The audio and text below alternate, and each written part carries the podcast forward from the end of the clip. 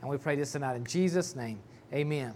Now, if you was here this morning, we talked about this actually a few weeks ago, but we came back this morning into this chapter, and we talked about the title of the sermon is When Your Heart is in the Right Place, but Your Actions Are All Wrong. Remember, we talked about that, how David really wanted to honor God, but he did it all wrong. He, he tried to skip a few steps and go right from where he was at to where he wanted to be at in the blessings. And some of the steps that he left out were vitally important and he was not blessed because of it. Even cost a guy named Uzzah his life because he reached out and touched the Ark of the Covenant because David chose to transport it in a cart. We may look at that a little bit again tonight. I don't want this to be redundant, but I am going to kind of maybe overlap a little bit in some of the things that I talked about this morning. We may visit those just a little bit just to kind of bring our points out tonight. But here's what we want to look at is that uh, looking at the scripture that we looked at this morning, David did learn from his mistakes. And if there's anything that we want to take away from this tonight, is that we learn from our mistakes, okay? When we do sin, we do mess up, and we fail God, He will forgive us if we learn from those mistakes, get forgiveness, and move on. Don't stay in the mess that we were in. And that's what David did. So I got three points we'll look at tonight. First off, let's look at the disobedience that caused David to miss the blessings of God. Now, if you look here in verse 12, well, I'll tell you what, back up into verse 11. Let, let me just read that to you so you get an idea of where we're going. It says, The ark of the Lord remained in the house of Obed Edom the Gittite three months. And it says, And the Lord blessed Obed Edom and all his household. So, more or less, what we're going to look at here in just a second is this is that David transported the ark the wrong way. We talked about that this morning. And then once Uzzah died, David realized he had messed up. He took the ark and he passed it off onto somebody else. It was almost kind of like, here, you take it. I don't want it because he saw how God was because and it was all David's fault. But he also recognizes here in verse 12 that when it came to King David, they told him, they said, Look, the Lord has blessed the house of Obed Edom and all that belongs to him because of the ark of God. He had been there for three months. For three months, Obed Edom had been blessed. Well, if he was being blessed, that means for three months, David pr- probably had not been blessed. And what I mean by that is David was wallowing in, the, in his sin, in his disobedience, in his, in his thoughts of failure. And we'll look at that a little bit more in detail in just a moment. You'll understand where I'm coming from. Because of what had happened, there was more than likely grief in the heart and life of David. You ever done anything that you knew you shouldn't have done and you just pleased God?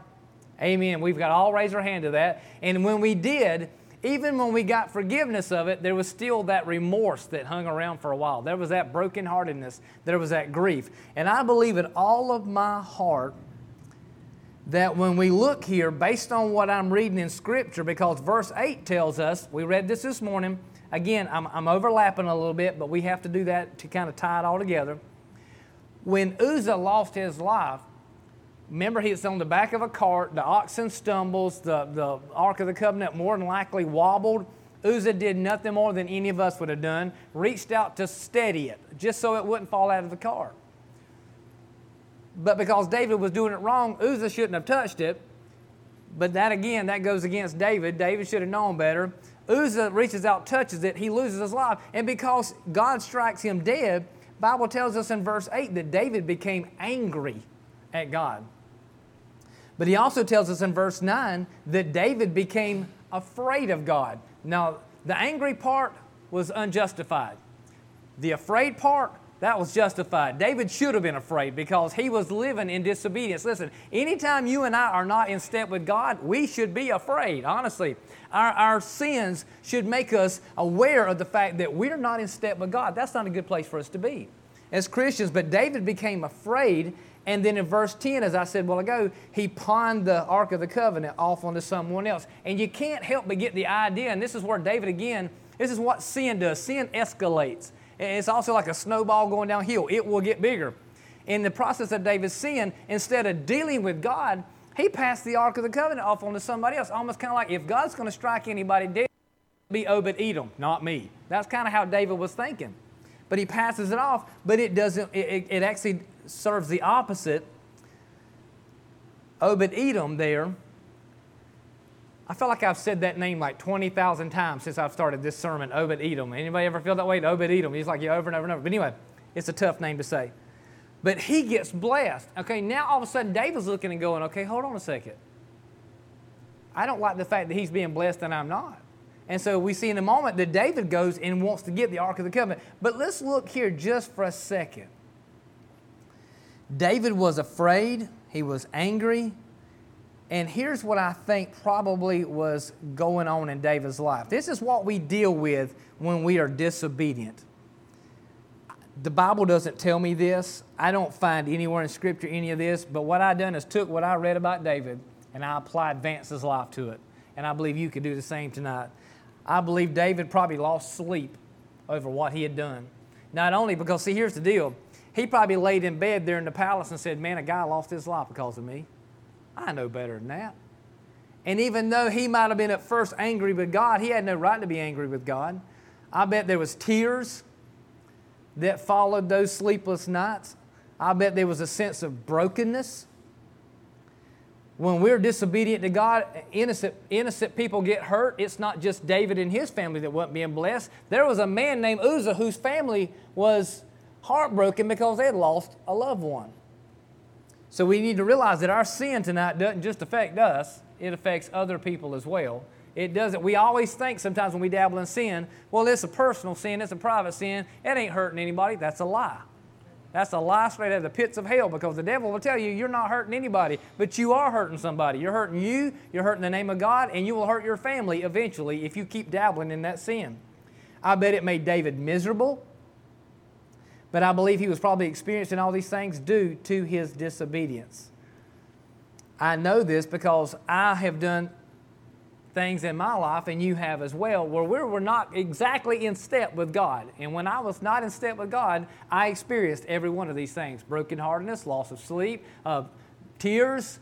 Uh, it affected other people around me. And so it is important. It is important that we live a, a life of obedience to God. And listen, God cares about his people being obedient. Don't, don't let anybody tell you otherwise. Don't let the devil fool you into thinking that you can just do whatever you want to and still serve God. It doesn't work that way. If you're going to be a Christian, you got to be in step with God. You have to make sure that you're trying to live obedient. He cares. God cares about holiness and obedience, and we should as well. What did Peter write over there? He said, Because God is holy, we should be holy. We should strive to be holy. Yes, we're going to mess up, but that's no excuse not to strive to be holy. Charles Swindoll said this. He said, That's the whole point here in this passage. He said, When we begin to care about the things God cares about, we become people after His heart. And only then do we begin to have real freedom and real happiness and joy. Only when we start to care about the things that God cares about will we be living the life that we should live. Now, you know, notice point two here the deception the deception of David's heart to think that God would bless his mess. And that's, that's, a wordy, that's a wordy point, but that's how I wrote it up. The deception of David's heart to think that God would bless his mess. And I wrote it up that way for this reason. Have you ever thought that God would just bless your mess? Now, we wouldn't come, if we were to just go around the room tonight and poll everybody, we would all say, well, no. But we live like it sometimes, don't we?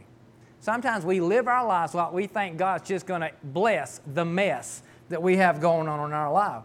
And again, I want to go back and look at the cart just for a moment. Remember this morning in verse 3, we said, So they set the ark of, the, of God on a new cart and brought it out of the house of Abinadab. I touched on this this morning.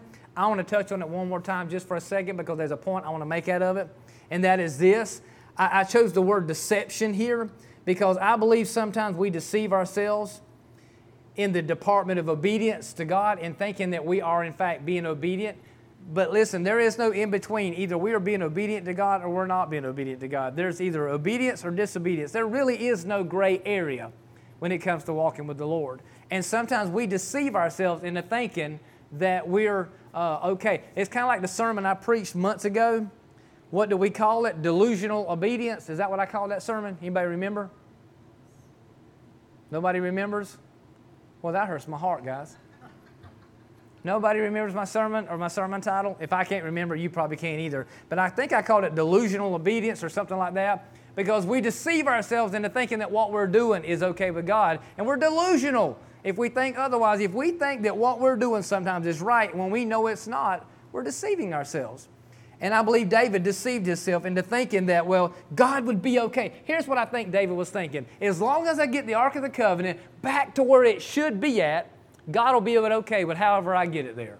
But God wasn't okay with however He got it there. God, He gives specific instructions over in the book of Exodus on how the Ark of the Covenant was to be transported. David knew this. I believe it all my heart that he knew this. Why? Because we go back over here into uh, uh, where we read at this morning in 1 Chronicles 15, we can find that. And even if David didn't know, remember what we talked about? It says that he consulted God on a lot of things except that one matter. I believe if he'd have stopped and said, God, I need a refresher course. How is it you want me to do this? God would have told him. He could have consulted the, the people around him and says, now again, go to the Levites, the ones that was entrusted in that, and say, how do we do this? How is it that I'm supposed to get that from there to here? They would have told him. But sometimes we get a little ahead of ourselves, and David just said, you know what, I believe God will be okay with however we do this, just as long as we get it done. But God wasn't okay with that. And I think we deceive ourselves into thinking the same thing sometimes. As long as we get to where we're supposed to be, no matter how we get there, God will be okay with it. But no. But I want you to look here at what's going on. And, and probably, as we said this morning, David was probably thinking the ark, being in a cart, would get there faster, but it wasn't about getting there faster. It was about getting it there correctly. But now notice this. Look at verse 5. This is this I didn't really bring this out this morning. I did, but I didn't. But notice verse 5 here. They've got this the Ark of the Covenant in the back of a cart. And as it's going along there, it says, Then David and all the house of Israel played music before the Lord on all kinds of instruments of fir wood, on harps, on stringed instruments, and on tambourines, on sistrums, and on cymbals. Basically, what David is doing is this he's transporting the Ark of the Covenant back the wrong way, but he's got musicians there playing instruments in offering songs of worship. But now think about this for a second. If he's transporting the ark the wrong way, he's living in disobedience to what God would have him to do. Is it really worship? No, it's not. Think about that for a second. Let that just wash over you for a moment, okay? Because that's how it set on me this week. As I looked at that and I thought, ugh, that's pretty good. You know, that's, uh, that really cuts close to the heart right there. Because, see, we do so many things in our lives and we call it worship. But if we're offering worship, and I put it in quotations if you want to, if we're offering worship and living in, disobe- or living in disobedience to God, then it's not really worship. Because, see, worship really is a lifestyle. See, we have a tendency to take worship, we have a tendency to, to throw it in this category of, well, he's talking about music on Sunday morning. No, I'm not talking about that. It could be that. Worship is also preaching the gospel on Sunday morning. It, it's, it could be classified in that. Everything we do here on Sunday should be worship. But then outside of this building, we've got the time that I should be spending alone with God every day. Well, that's my worship as well. It's how I live out my life. I could get up every morning and I could do a devotional. I could do the one on my phone. I could do the guidepost. I, I could do uh, whatever it is that you like to do. I could be reading a Christian book. But if I get up from that devotion and walk out of my house and go to my job and act contrary to God's will and cuss and act crazy and do whatever in the world, then what I've done that I call worship is not really worship because my life doesn't line up with what I call worship. And David here is supposedly worshiping the Lord with his music and, and his celebration of bringing the ark back, but he was living in disobedience the whole time if our lives don't line up with what we say we believe and what we profess, it's nothing. And David here realizes that, that they have to go hand in hand. And so there's a lot, and, and I think sometimes, honestly, I think sometimes when we come into church on Sundays, and, and I'm not I'm not picking on you guys by no means. I'm talking about church across the board, okay? I think across the board church, I think sometimes the reason it's like raising the dead on Sunday mornings in here with the preaching and the singing is because we hadn't done true worship throughout the week. Honestly, I believe this with all my heart that when I worship the Lord all week long like I'm supposed to, When I come in on Sunday morning, man, this just overflow. You with me? This is overflow. Nobody has to beg me to stand up and sing. I want to sing because I've experienced God all week long. Nobody has to beg me to get up and preach. Why? I can't wait to preach. Why? Because I've experienced God all week long. But I'll also tell you the flip side of that. If there's ever a week that I don't spend time praying like I should, and I have times when I don't read my Bible like I should because I get busy and I get so bombarded by things of life, then when I get here on Sunday morning, and I'll be honest with you, I've had some of those Sunday mornings, okay? I've had those Sunday mornings. I've had Sunday mornings when I've got up and I this is and I'm just going to be real with you guys. I've got up on Sunday morning sometimes and I said, God, I don't, I, I'm not qualified to preach this morning, which I never am. But I have some Sunday mornings when I get up and out, and this is how I feel. God, I have not spent time with you this week like I should have. And I don't feel like I should come and bring the message because I don't feel like I have spent the time with God that I should. It's not that I deliberately shun God. Sometimes life creeps in. Anybody else have that issue? Sometimes life creeps in and you get busy. And before you know it, oh, the day has gone by. I've not prayed like I wanted to. I've not read my Bible like I wanted to. And when I get here on Sunday morning, my heart is not what it needs to be to be able to preach God's Word. Matter of fact, I even heard a preacher say this one time. Um, I don't remember where it was at now. It was on a radio program or something that I was listening to. But he was at a big church, had a lot of staff members. He said, if I ever have a week that I don't spend the quality time with God like I'm supposed to, he says, when I go get up on Sunday morning, if I don't feel like I have been what I need to be, he said, I will call one of my staff people and say, you need to preach today because I'm not where I need to be at to preach. He said, doesn't mean that I've lived a life of sin that week. It just means I have not prepared like I should have. And I, you know, and I kind of respected that a little bit. I thought that was kind of, so he told his staff member they were to always be prepared to preach God's word. But let's look here just a little bit. Let's move on. We're almost done. So here's what we need to realize is before we come up here and preach on Sundays, before we come to lead the worship on Sunday and the singing, before we teach our Sunday school classes on Sundays, before we teach the Wednesday night class with the youth or children or whatever it is, we need to make sure that we're spending quality time with God. As a teacher, as a preacher, as worship leaders, because if we're not spending time with God like we're supposed to, then when we come in to do these acts of worship, they're not really acts of worship. They're just stuff that we're doing. Had a, uh, a situation, and Miss Connie will appreciate this. I, I, thought about it today, just out of the blue, as, as I've told you guys when I'm preparing sometimes and, and praying, God reminds me of things that I had not remembered in a long, long time.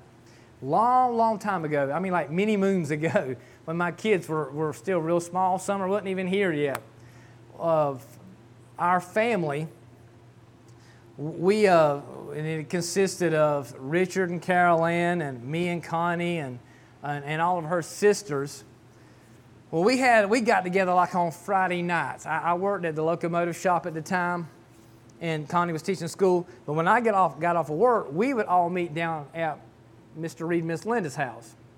Connie played the bass guitar. I, I played the acoustic. Richard Gill, y'all know him. He played the banjo. Uh, Carol Ann played the mandolin and everybody else just kind of sung. And we would gather up in the living room and we would play and, and, sing music. Had a ball doing it. We'd order pizzas and things of that nature. Had a good time doing it. And then one day we kind of got the crazy idea, you know, we don't sound terrible. Maybe we ought to sing at church, you know, that kind of stuff. And that was a brave move. Well, we did that at a couple of different places at the church that we attended and the church that uh, other family members attended. Well, then word, and, and it, it, was going good. God was really blessing. And then one day, a church outside of Nahunta, which I couldn't even tell you the name of now, I have forgotten it, they were having a Saturday evening sing and they wanted to know if, if we would come and sing. We were honored. We are like, yes, we would love to do that. They were having barbecue afterwards, which was a clincher. You know, you have a barbecue, we're coming.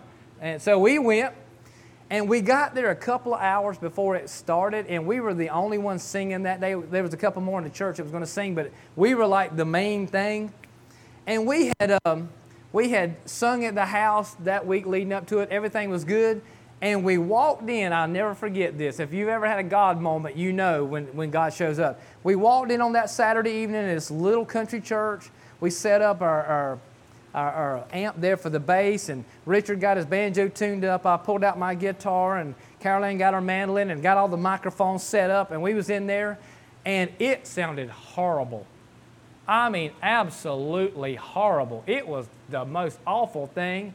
A cat couldn't have got his tail hung in a fan and made a worse noise than what we made. We couldn't get in tune with each other because we just walked right in, put our instruments on, and said, go. And it was kind of like we were out of rhythm. I mean, it was like, what in the world?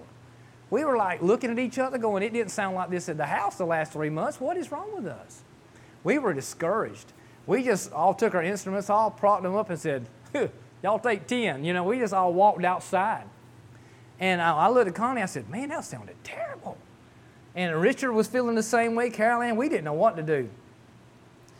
We came back in, and we just, we just decided we weren't going to play again until it was time for church, which was a very brave move, okay? Knowing how it just sounded, we weren't sure how it was going to go.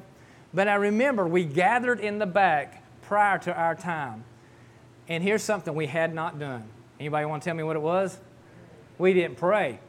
We just cut right to the worship like we possessed that. Like we, like we could just make it happen. And we realized, God, we left you completely out of that. It was all about us. And I remember we gathered and we just, man, we poured our hearts out and said, God, we are so sorry. We went right from being honored that you would ask us to come sing to look, we gonna sing. It's kind of like we didn't need God at all. We just gonna do it. And we realized, God, we didn't mean to, but we, we overstepped our bounds. And we gathered and we prayed and we poured our hearts out to God and we said, Lord, you know what? Regardless of what it sounds like, if you get the glory and you get the honor, it's all we care about. We care about nothing else. And if we never sing again, that's fine. But you get the honor and you get the glory. And I remember when we walked out there and when I put that guitar strap over my shoulder, I was almost scared to strum. I thought, Lord, I don't know what it's going to sound like because it sounded awful earlier. And I remember when that first note hit, we all was like together.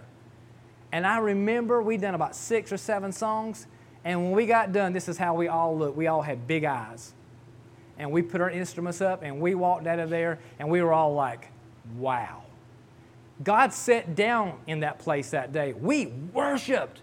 It was the, probably the best we had ever played together. I don't know what it sounded like to everybody else, but to us, it worked.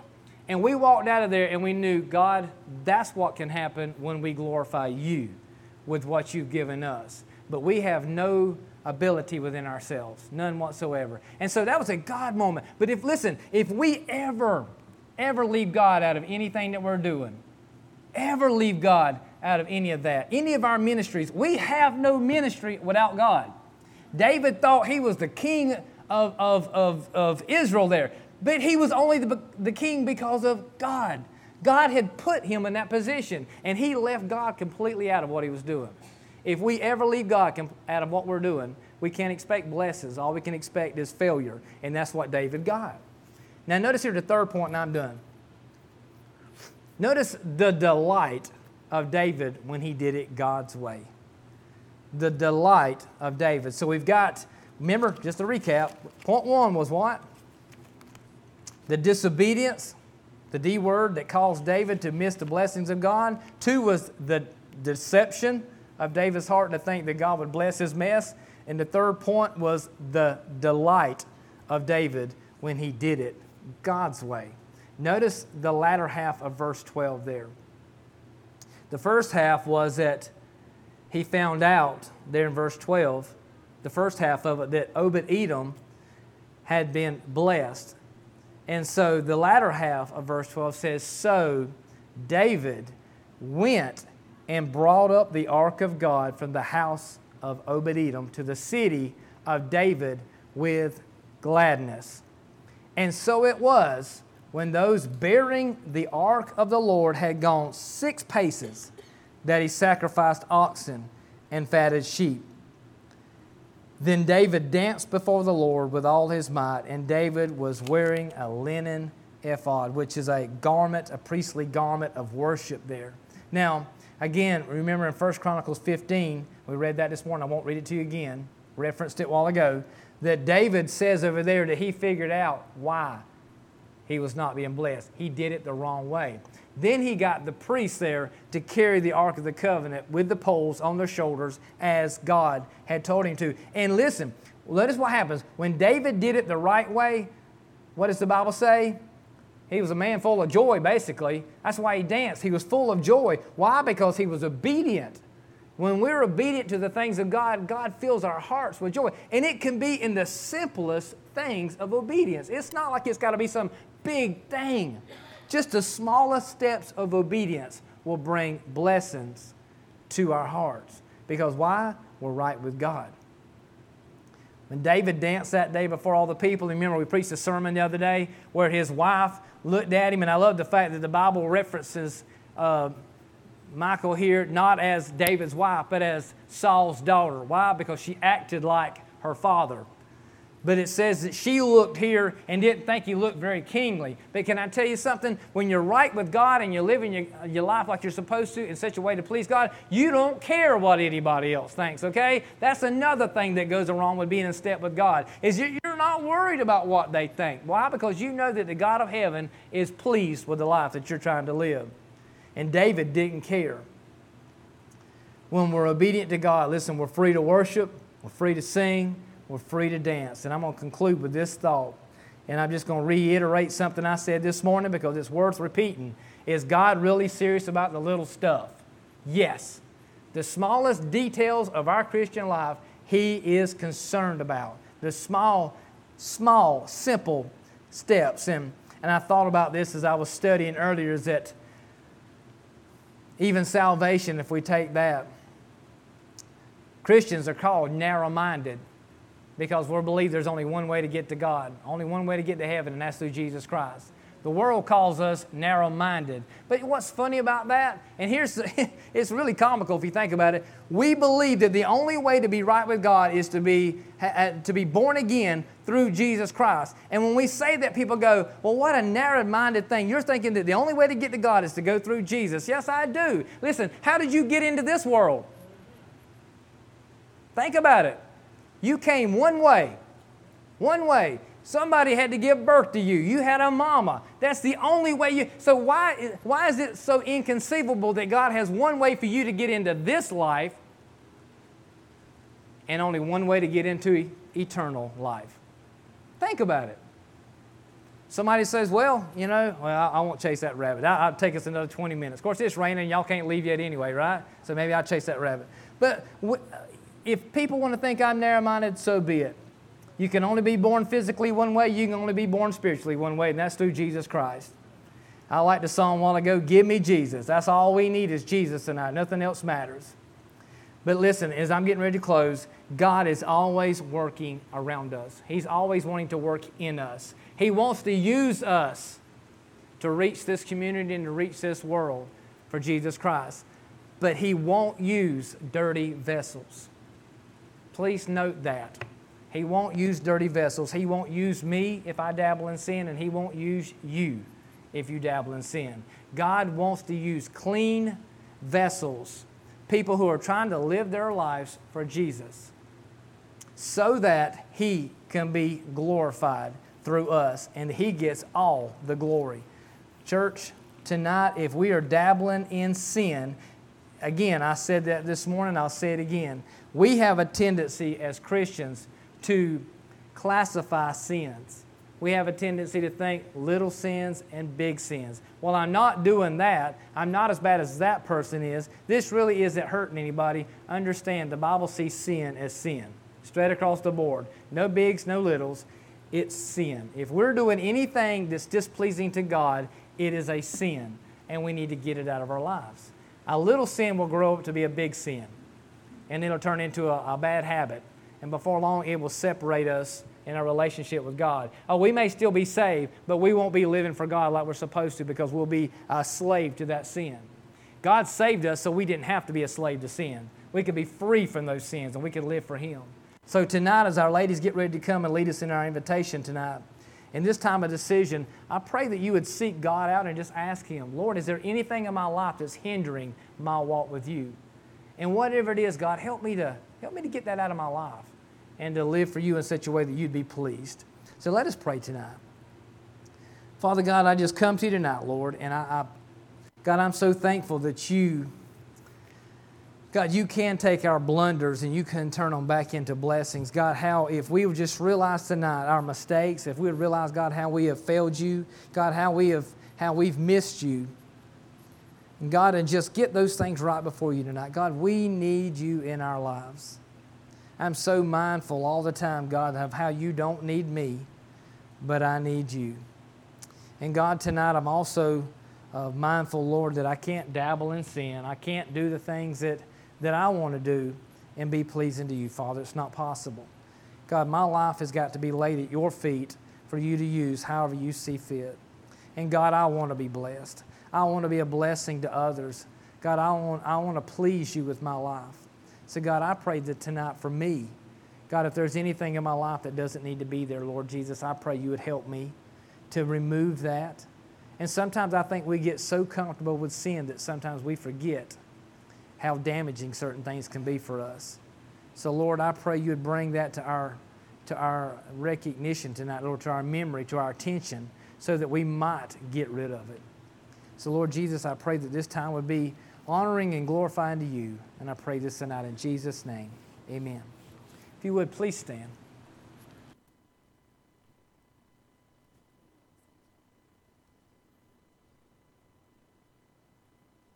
Our invitation tonight is Jesus shed his blood for me.